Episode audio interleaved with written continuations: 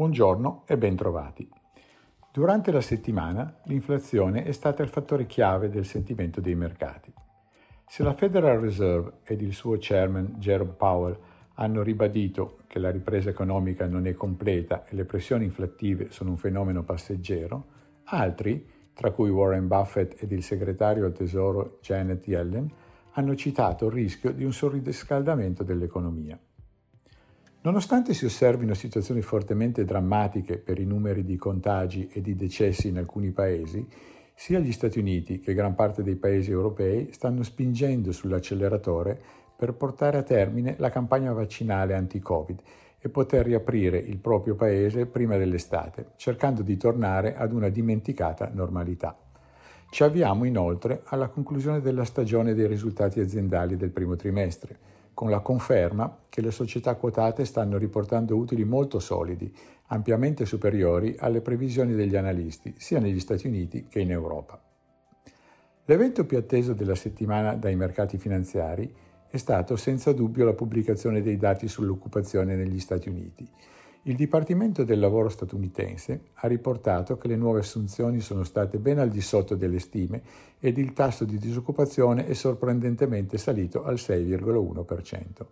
Questi dati suggeriscono che l'economia non stia crescendo così velocemente come alcuni prevedevano, di fatto concedendo alla Fed più tempo per valutare in futuro iniziative di politica monetaria più restrittive. Nell'Eurozona i dati relativi alle vendite al dettaglio, così come altri indicatori, hanno confermato un generalizzato miglioramento delle condizioni economiche nel mese di marzo, in linea con le attese. La Banca d'Inghilterra, durante la periodica riunione, ha rivisto al rialzo le aspettative di crescita economica per il 2021 ed ha annunciato un rallentamento dell'acquisto di obbligazioni, confermandoci la forte correlazione tra miglioramento della situazione sanitaria e ripresa economica. In una settimana caratterizzata da elevata volatilità, i listini azionari hanno chiuso generalmente al rialzo. L'indice MSCI SE World, rappresentativo dei mercati azionari globali, chiude la settimana con un guadagno dello 0,61%. Negli Stati Uniti, il rialzo di venerdì scorso ha permesso allo Standard Poor's 500 di far segnare un più 1,23% e contenere le perdite del Nasdaq al meno 1,5%.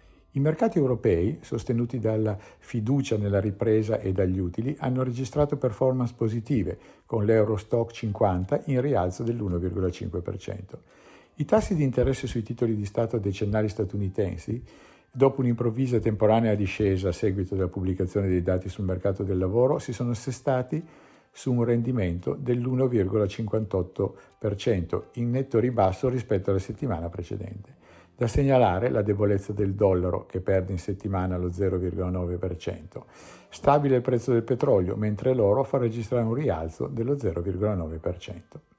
In conclusione, questa settimana gli investitori si focalizzeranno sia in Europa che negli Stati Uniti sulla pubblicazione degli indici dei prezzi al consumo e alla produzione.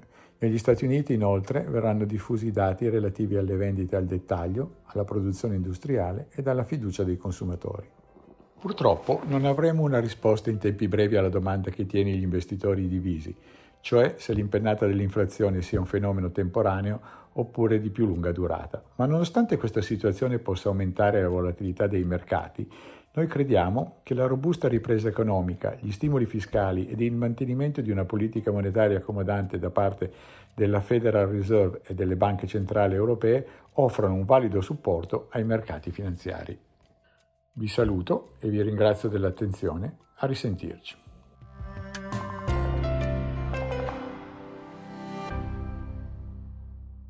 Presente registrazione audio ha finalità meramente informative. Le informazioni in essa contenute non rappresentano un'offerta di acquisto o vendita di prodotti finanziari una raccomandazione di investimento e non sono da intendere come ricerca in materia di investimenti o analisi finanziaria. Le opinioni espresse riflettono il giudizio di Amundi al momento della loro diffusione e sono suscettibili di variazioni in qualunque momento, senza che da ciò derivi un obbligo di comunicazione in capo ad Amundi. Non si garantisce l'idoneità a qualsiasi scopo di investimento delle informazioni fornite, le quali non devono essere utilizzate come unica base per assumere decisioni di investimento. Eventuali dati riferiti a performance passate non sono un indicatore attendibile di performance attuali o future.